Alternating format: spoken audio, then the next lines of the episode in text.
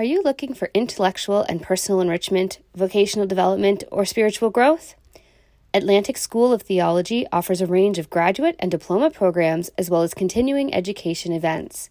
Learning opportunities via online, hybrid, and on campus formats are all available, so you can study on campus in Halifax, Nova Scotia, or from anywhere in the world. For more information, visit astheology.ns.ca. Welcome to the Faith Forward podcast series.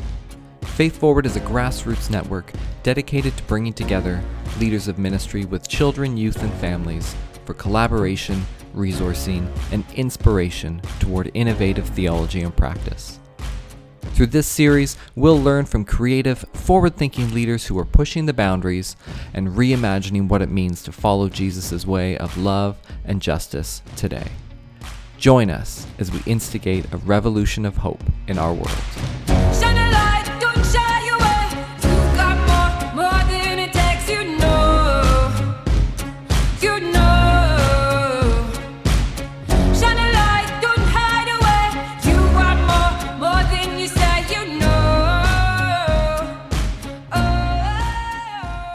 Welcome, everyone, to the Faith Forward podcast. This episode is sponsored by Atlantic School of Theology. This is the, the last of six episodes that they have sponsored. So, thank you to AST for supporting the work that we are doing in this podcast.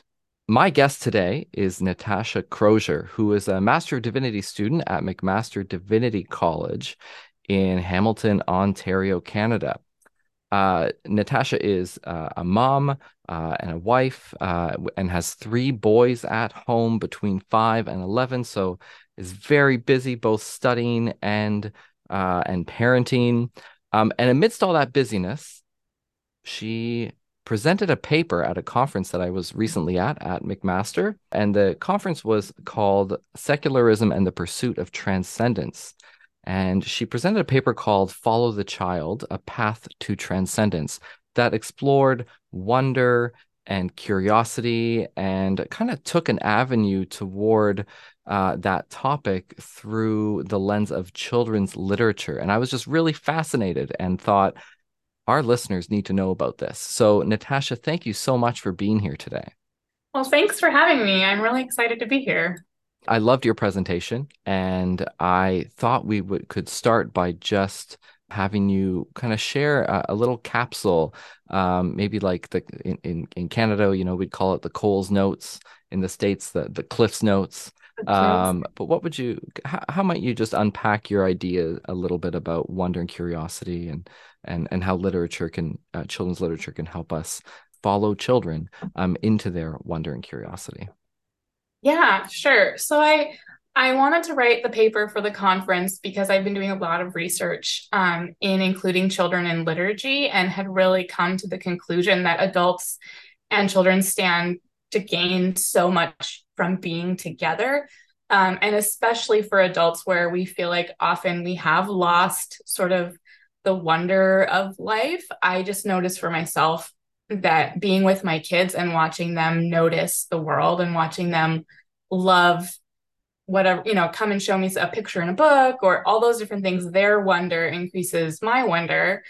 And so and we're big readers in our house. So that was a natural connection point for me that when we spend time together, uh, well, particularly because I love Montessori as well, and she talks about the prepared environment. And so, one of the things about adults is that sometimes it's really scary to be with kids because they're not very easily controllable and you don't know what's going to happen. And it can feel very anxiety inducing. But reading books together is actually something that most adults probably feel fairly comfortable with doing and have familiarity with and understand the concept. And it, it's less intimidating um, to think about reading a book with a kid than maybe doing a whole bunch of other activities.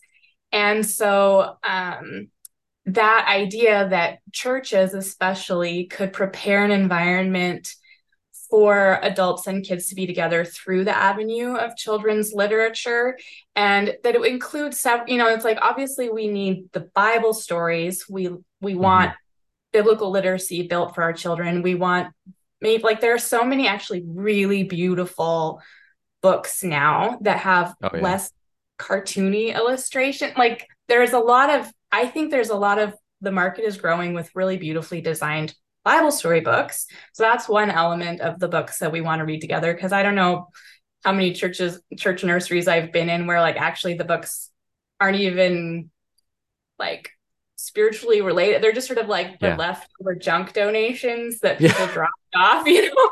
Whatever didn't like, sell at the church yard sale. Yeah. And it's sort of, yeah. it, I feel like we're really missing an opportunity there to just actually provide rich materials right in our kids' classrooms or in the pews for, you know, if we have quiet bins for children that are staying in the service, you know, however your services work, to have really beautiful books, first of all, with our Bible stories, and then also just to be reading children's literature in general at, together and having yeah. those wondering conversations you know just times of reflect like i wonder what you liked here i wonder what related to your own life especially with the middle grade novels i feel like they're a fantastic um, connection point even for adults because they talk about real life you know like there's um, amazing diverse voices now coming out with a whole bunch of middle grade fiction and you can like refugees experiencing life in Belgium or like mm-hmm. and there's you know historical fiction that helps kids understand like what it was like to escape the Holocaust all those things that are difficult to talk about in sort of a teaching setting and pe- adults may feel really uncomfortable with like I don't know enough about yeah. how to talk about this but you could read a novel together and just reflect on it and hmm. have conversations that give you insight into your children's spiritual development and their perceptions of the world and also just understanding your own ideas like one of the people i researched it was so funny she actually said like kids books in that range are really actually about what adults want out of the world yeah because right. there's still hope in those kids books like right. adult literature sometimes is maybe too bleak. And we're all still looking for hope in our christian environment and kids books tend to still give you that. Yeah. So yeah, yeah those were just some of the things i thought of as i was writing the book start uh, writing the paper. I didn't fully summarize it but but there's a lot in there. I mean to me you said like quiet bins and quiet bags but you said well what if they're in the pews? And i thought wouldn't that be a great thing um, mm-hmm. as you said like even books made for like four to eight year olds and there and, and a lot of religious publishers right now are really focusing on really high quality, thoughtful, mm-hmm. open ended, diverse books for that age range. Yes, and yeah. I'm trying to it's a, it's you know after decades of calling them children's books I'm really trying to call them picture books right now because mm-hmm. I have a whole pile in my office and I use them in my classes as opening reflections and things like that and yeah. they're because they're great um, mm-hmm. and wouldn't it be amazing if we actually just like took some money and invested in, uh, like in our churches in some of these and just put them in our pews. Yeah. And people can just anyone of any age can just look yes. at them at any time. Um, just uh, last weekend, I led a workshop on uh, kind of a preaching crash course workshop, and then immediately two days later started an uh, teaching an intensive class on children's spirituality. So those uh, the the intersection of those two fields has has been playing out in my mind over the past couple weeks.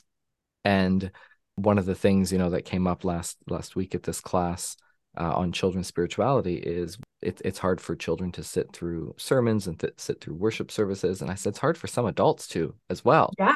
So what if we had picture books that anyone could open and look at um, at any time?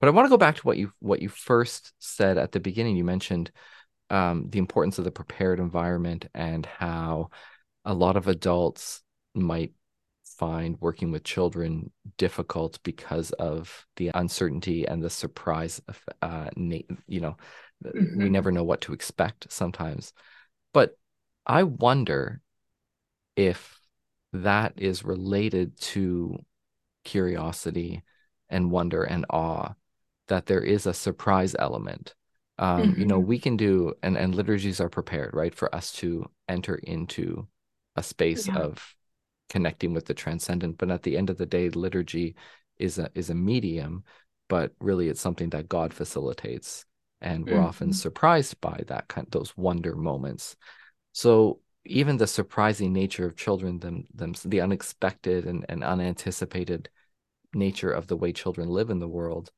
is itself an an invitation to us to be surprised uh, by those moments of of curiosity. That's why I think adults, like all adults, n- need to be with kids for that sort of awakening of those elements because curiosity is allowing yourself to be vulnerable. Mm-hmm. And I I think that when often when we're in a position with children, we think, oh, I have to have the answers. I have to be the person that knows what's what.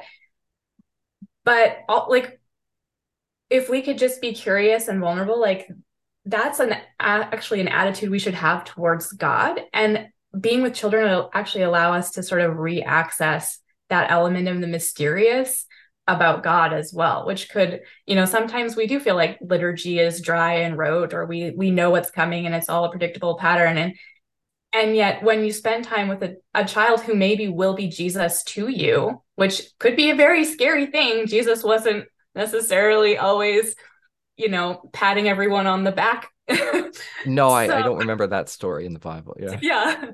So so there's an They're there, Peter. They're there. Yeah, yeah. They're there. You're fine.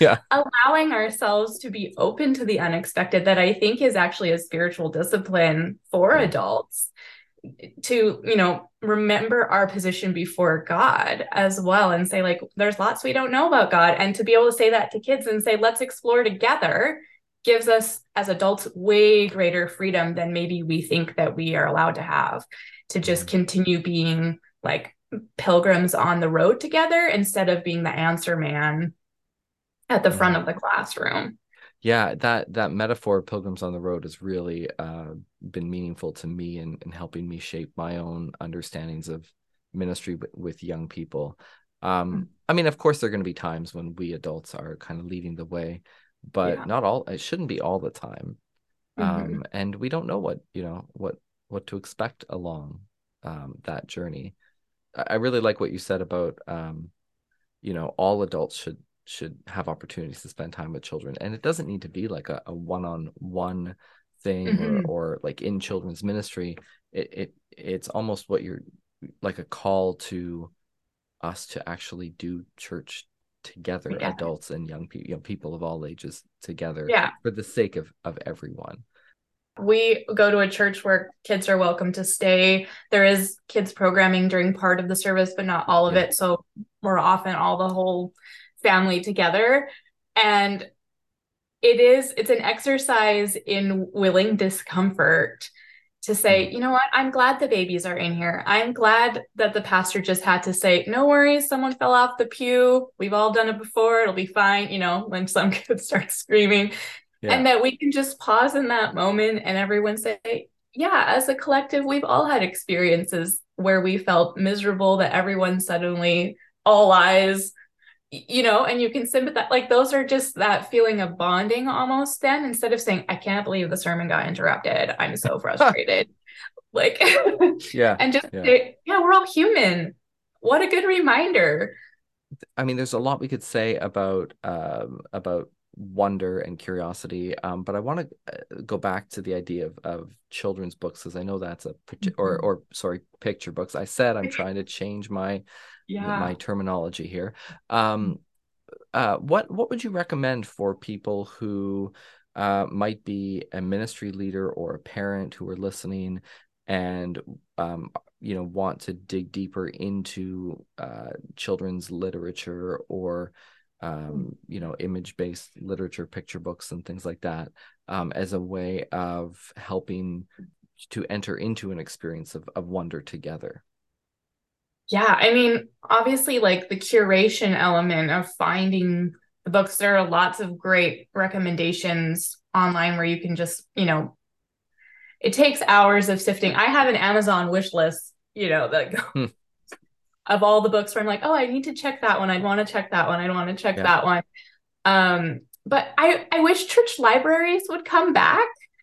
Yeah. Like I don't know where they went. Maybe maybe some churches still have them, but I, I remember them vaguely as a thing of the past, but they don't seem it would be amazing, I think, besides like having them in the pews or whatever, to to really have like a collection that's available for kids and parents to take home because what I've noticed for myself is there's a lot of great stuff in the Hamilton Public Library, but not everything's there. Yeah. And so having the books we really want parents to be able to have access to as a church to be able to provide those and have even a lending system that they could come and go and bring them back because parents i mean most parents are reading something to their kids almost Right. every day but we don't have the funds to buy the entire collection of amazing children's lit- picture book literature that's out there Right. so yeah i think being able to curate those lists for parents especially could be considered a, a calling like a ministry just alone in finding this one was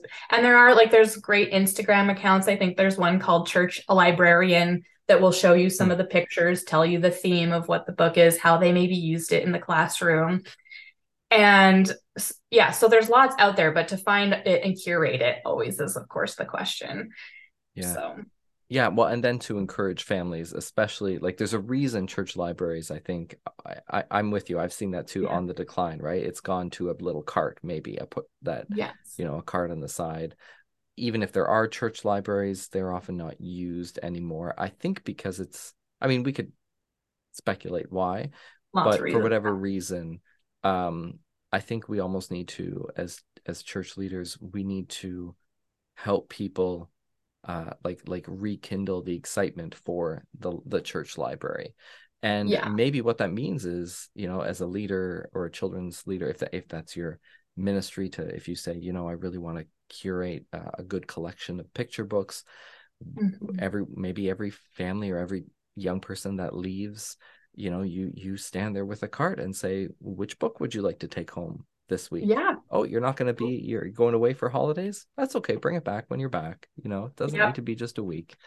Make it easy like just remind them that these are here because i think you know we have a generation or maybe half a generation at least uh, there have been a number of years where especially with covid um where we've almost forgotten of the, the importance of church libraries even if we still have them.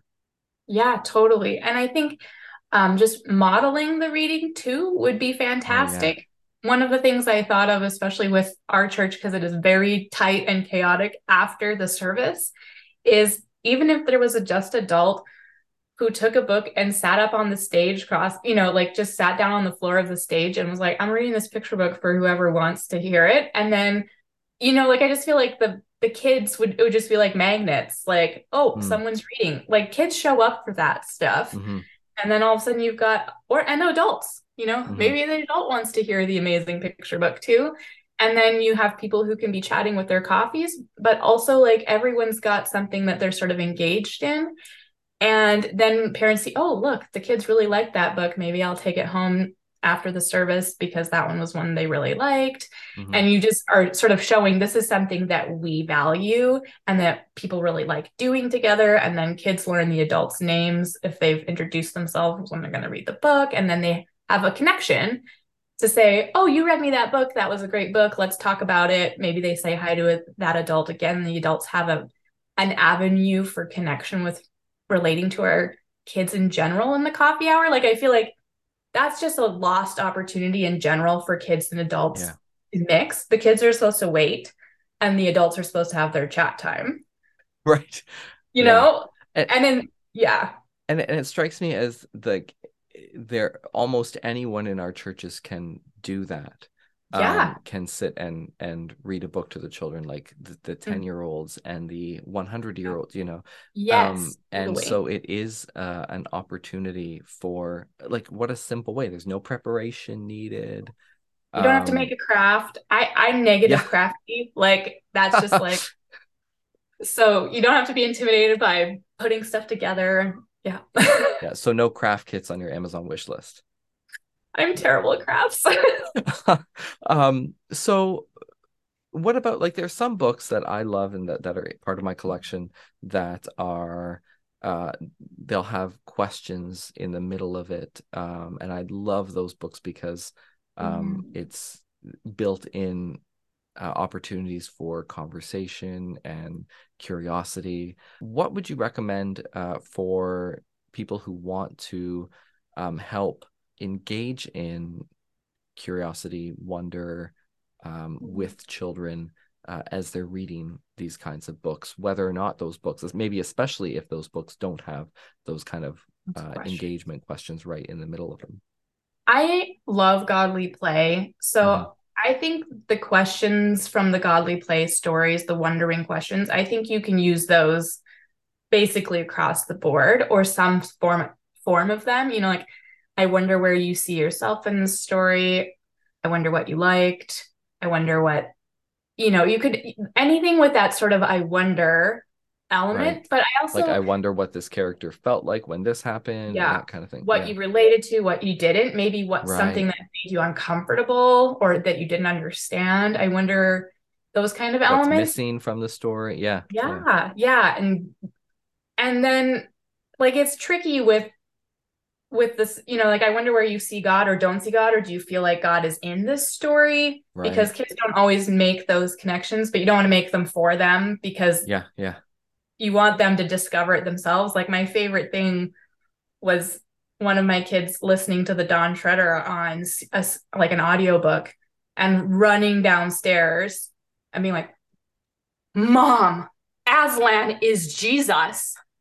Yeah. And it was just like this light bulb moment for them. And I was like, I'm so glad that I didn't tell you that ahead of time. Right, like it was so exciting for them to have made the connection themselves.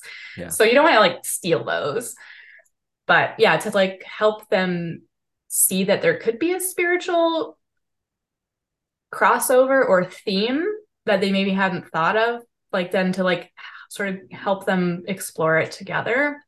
Yeah. That, yeah. It it reminds me of something um I, I once heard Brian McLaren say he's been you know a long time supporter of, of Faith Forward um and in some context I, I once heard him talk about what if you know just as an experiment we never use the word God with really young children and we only teach them about love and then when they're older it's like you know what instead of giving them a concept of what God Mm. is like what if we just talk about love and let them feel yeah. loved and then say all that love stuff that's you know eventually it's like Mm. well that that's god um Mhm. and i think you're right like sometimes we are very prone to teach children about certain things uh, Yeah. about concepts rather than allow them to make those connections for themselves and to yeah and uh, but i but i see where you're coming from like you're like come on make that you know it's right there it's right Yeah. there but the power of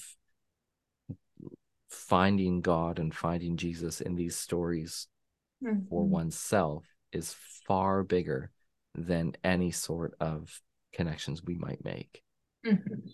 Mhm. Yeah.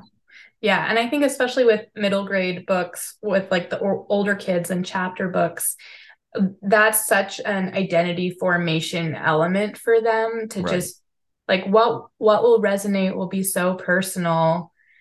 Yeah like i i remember those books from my grade four five six years and they meant so much to me but i didn't necessarily even have like that's another element of working with kids you don't necessarily have the words to explain why it resonated so deeply.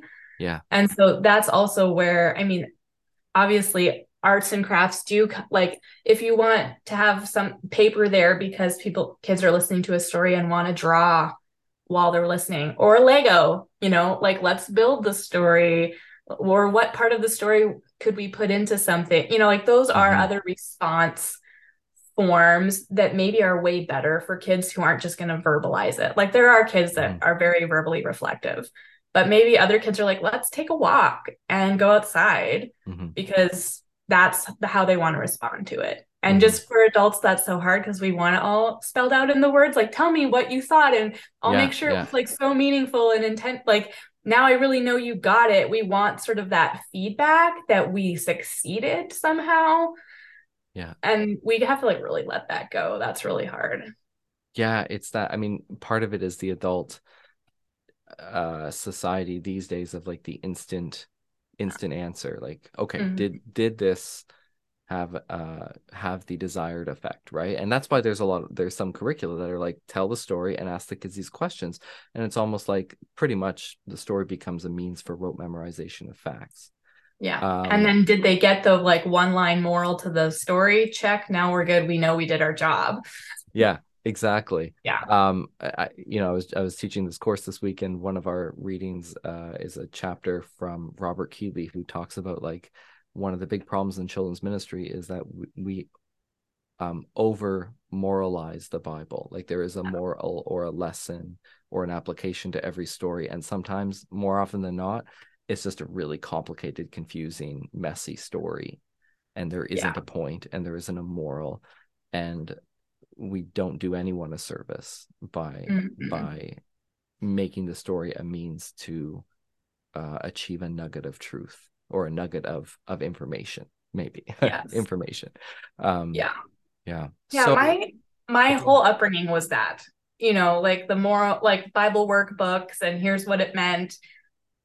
And that yeah i think that's part of why i was so drawn to godly play as an adult was like this is the most amazing concept to just let the story stand yeah. as it is and then let the kids think about it and make their own connections and not enforce sort of these moral elements on top of it and i just love that like i'm all like i would love to do godly plays continuously with everyone because i just right. think yeah like this is i think it would save us from deconstruction you know like i think so much of my generation part of the deconstructing is we all that moral baggage that got put in on top and we're like wait turns out the bible is super weird. Yeah. Yeah. And that's okay. But no one told us that. Yeah.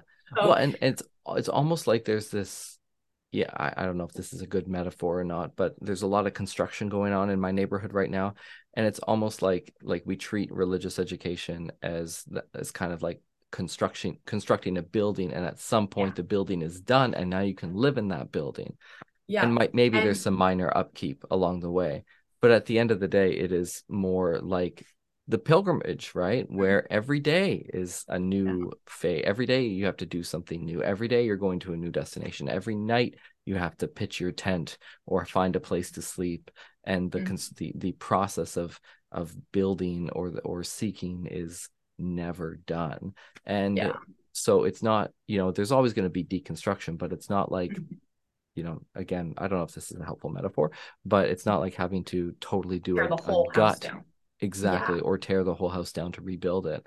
It's yeah. it's adjusting things and um, you know, recognizing that the house was never done in the first place, not even close. Exactly. Yeah, it would be so much more helpful, I think, for everyone to know I will always be revising this. Yeah. That my house was built and it doesn't match who I am anymore. Crap, what do I do now? Yeah, yeah. yeah. So I don't I remember who, my... but I, I once heard yeah. someone talk about like like how really all our theological statements should have like a question mark at the end. Or I call it I, I talk about like the parenthetical question mark, like maybe you know, of course, yes, God is love, but but you know, then there are all these other ideas we have. They're like, yeah, maybe. Mm-hmm. Yeah, I yeah. I think that's actually a really great point too about kids learning church history mm-hmm. because I think once you start getting engaged in the history, you realize that faster that it's always developed along the way. Yeah. And and that there were people in different times who were also part of our family of faith that thought really different things and that that was okay. Yeah. Like it gives you a broader sense of belonging even if you don't feel like you fit into like like your denominational perspective maybe there's just less fear than like there's a bigger family here we don't have to be scared of letting go of some of the beliefs that don't resonate for us so yeah and and and that also then i think hopefully would have an effect of like trying to slow down this mass polarization of, of views and worldviews in our world mm-hmm. where you know I, if if I think I'm right, that must mean you're wrong. This this yeah. deep binary understanding of things.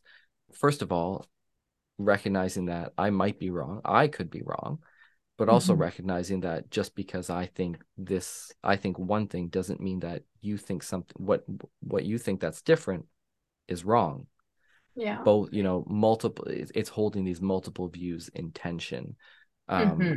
by recognizing that we are all on this path of figuring it out. Yes. Yeah, I love that's part of what I love about the Bible Project, like the videos that they make. Have you ever watched the like they do books of the Bible videos and they like draw out the cartoon? Yeah, I've like, seen a couple. Yes. Yeah. I think those are amazing and kind of serving those two purposes. Like gives you biblical literacy in the sense of like now you know what the book's about, but they will typically mention the different views and how people have interpreted things differently along the way, and Yeah. just let it sit there and be like, and that's okay. They don't say like, and they were super wrong. Yeah. You know, like, and we only believe this thing. They're yeah. And And, here's your multiple really- choice question. Which of these Yes. views is wrong and which is right? Yeah. no, right? So those are like I've watched those with our boys and they love them because of the art element as well. And I just think they do a great job of building curiosity towards the Bible. And then I that like that's my hope for the kids is that instead of knowing all the answers by the time they're 18 and that feeling of like, did I teach them all the books of the Bible and will they remember, you know, like sort of my childhood of like I look at my kids and sometimes I really freak out that they know so much less about the Bible than I did at their age because Right. I had Bible class every day of my life. Right. But then I think, what if I, by the time I got to college, I was like, I know all that, Mhm. you know, and was like, now I'm done. And I I like tested out of my Bible requirements, you know, so, so I would rather build in them a curiosity towards the Bible that keeps them exploring all their lives. And so then when they hit those moments of wanting deeper revelation and encounter, they will seek it themselves. Mhm. So at least that's my hope. I tell But isn't that also like isn't that part of Bible liter of biblical literacy? It's not just knowing what's in the Bible, but it's like Yeah. being able to um like understand the whole idea of scripture and how to un- understand how you know these different stories fit together. I mean, one thing that um I often uh find when I'm when I'm teaching is uh in some contexts is is having to you know engage in a discussion about the the fact that there are certain biblical stories that paint God in a really horrible light like like stories where if you read it on the surface it's God saying yeah not only is genocide okay but I'm telling you to do it but if you Mhm. actually if we recognize that well these are stories of people trying to work out their relationship with God not just and not just work out the relationship itself but work out their understanding of that relationship yeah. um, it opens us to recognize that okay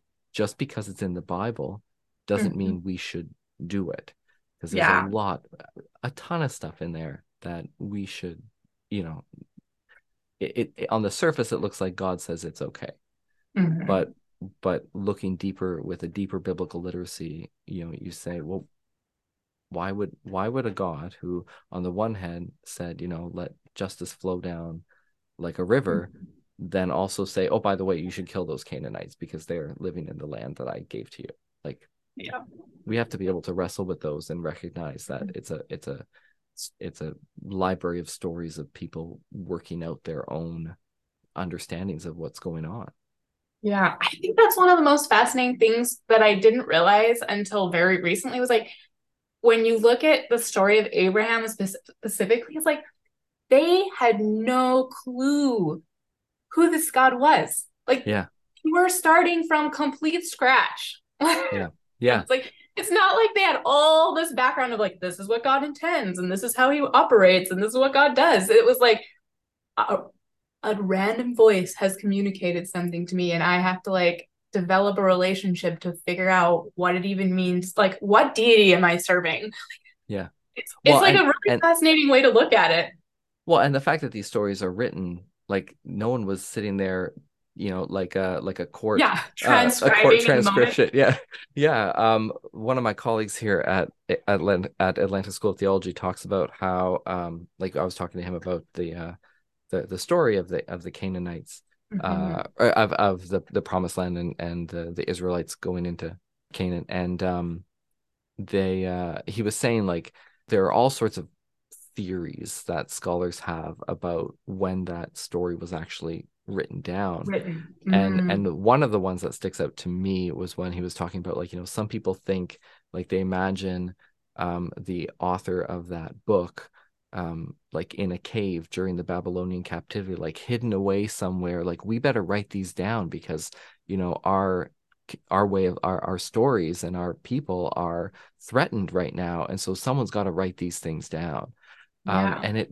paints a totally different picture of of making sense so not only is it people making sense of you know their relationship with god but it's people making sense of things that happened or that they were told happened hundreds of years mm-hmm. ago and stories that were told orally for so long yeah. that that evolved over time so there's there's this mm-hmm. multiple layers here um, mm-hmm. and you know it, it's incredibly complex to teach these things sometimes to adults and to get your own head around it let yeah, alone to totally. think about how we teach these things to children but if we at least open the the wonder to them mm. and not present it as here's the story even books that aren't about bible stories but any books like if we yeah. if we enter them with curiosity and wonder then hopefully it lets them grow into adults who don't leave that wonder behind.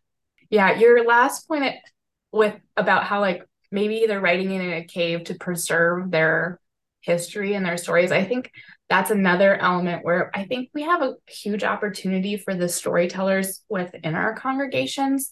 Yeah. To realize that we have stories we could write and preserve for our children as well about yes. our own church history and like i know there's a lot of creatives and they're they're all over our churches and if we if we thought about it, it's like kids love hearing stories from the past but like not just any past like even our specific past right and so something to brainstorm with churches too is how do we tell the story of how our kids belong and fit in our own story here. And yeah. maybe there's art and picture books that come out of that. Yeah, absolutely. We can create those stories too. Yeah, that would yeah. be fun. We often have all the resources we we need in our communities. They might not be the most eloquent stories or the most beautiful drawings, but the good thing is we don't need them to be for them to be. No, um, be special. Yeah, exactly, exactly. There's so much we could more that we could talk about, and I love the many different paths and um, detours we took on this um, this this conversation today. I'm really grateful that uh, I got to meet you at that conference. I'm really grateful that now all of our listeners get to meet you and learn uh, more about the the great work that you're doing, the great uh, insights you have about story and wonder and curiosity to nurture children's uh, and and all of our spiritual lives. Well, thank you so much for having me. It's really wonderful to join the community of people who care.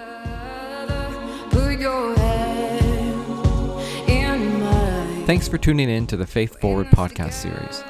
If you want to learn more from creative thinkers and innovative leaders, be sure to subscribe or visit faith-forward.net.